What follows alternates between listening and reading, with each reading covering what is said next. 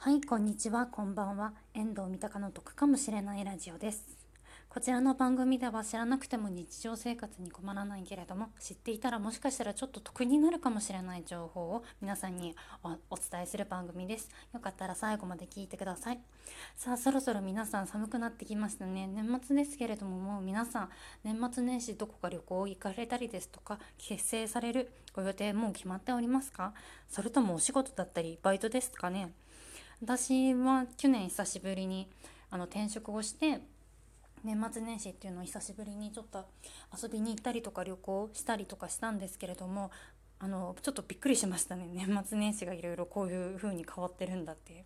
10年ぶりぐらいに年末年始を去年ちょっと楽しめたのでまた今年もちょっと年末年始お休みありますのでいろいろ楽しみたいと思っております。さて今回のテーマなんですけれども管理会社が教える年末年始に気をつけたいこと2つ。えっと私ですねあの賃貸の物件の管理会社の方に勤めているんですけれども年末年始にちょっと気をつけていただきたいことを2点ちょっと皆さんにお伝えしたいと思いますのでよかったら最後まで聞いてください。まずポイント1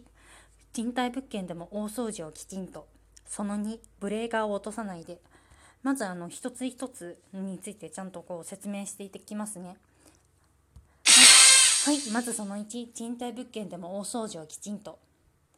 たまになんですけれども賃貸物件だからってことであまり掃除なさらない方がいらっしゃるんですね。2年から4年ぐらいで退去予定ででまたその退去時に清掃代をどうせ敷金の方から引かれるからっていうことであまり掃除をちゃんとやらなくてもいいだろうっていう方とかいらっしゃって例えばなんですけれどもお風呂のカビの方をちゃんと取らなくてちょっとカビだらけだったりですとかキッチンの換気扇のがすごい油ギトギトで全く一回も掃除したことがない方とかあのフィルターとかはとはつけてらっしゃる方結構いらっしゃるんですけれどもフィルターの交換ぐらいしか普段されてない方とかもいらっしゃってあとトイレのところのあのせ手洗うところの洗面ボールのところがすごい黄ばんでたりとかそういうのもちょっとありますのででなんであの人体物件でも大掃除をきちんとっていうことなんですけれどもあのあまりにもちょっと掃除をされてなくてひどかったりとかすると退去時にあの普通の清掃代以外に追加でちょっと料金を請求するっていうこともあるんですね。でまあそんなに別に神経質に大掃除をする必要はないんですけれども普通に掃除をすれば全く問題ないんですけれどもきちんとその掃除をしていただかないと追加料金をいただくことがございますのでお願いいたします。はいではまだはい次ブレーカーを落とさないで。あの北海道とか東北の方は多分常識だと思うんですけれどもあのこの寒い時期になりますとと給湯器のですね缶が破裂あの凍結して破裂するっていうことがあるんですね。で年末年始その皆さん旅行とか帰省とかされる方で冷蔵庫のどうせ中身少ないし冬場だからいいやってことでブレーカーを落とされる方とかいらっしゃるんですけれどもただそうしちゃうと給湯器の方がですねちょっと電源の方が回らなくてで結局その給湯器の缶のところが凍結してしまった破裂っていうこととかもあるんですね。でこの年末年始のそのお正月とかに破裂してしまったりとかすると業者さんも年末年始とかですぐに修理ができないってことが結構ありますのですごい気をつけてください。であの一回その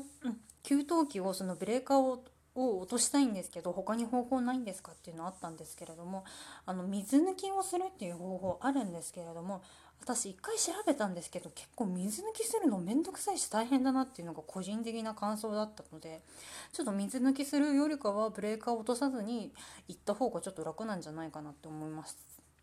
でこのそのブレーカーを落とさないでっていういうのはですね12月ぐらいから2月3月暖かくなるぐらいまでちょっとまでブレーカーを落とさないでいただけるとすごい助かります。でこれ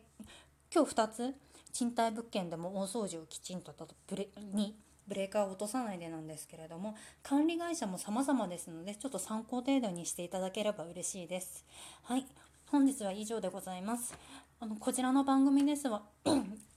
こちらの番組ですが、えっと賃まあ、賃貸の管理会社に勤めておりますので賃貸に関することあと旅行が好きなので旅行に関すること。あと FP の免許を持っておりますので家計管理に関することを話しております。よかったらまた次回も聞いてください。それでは失礼いたします。バイバーイ。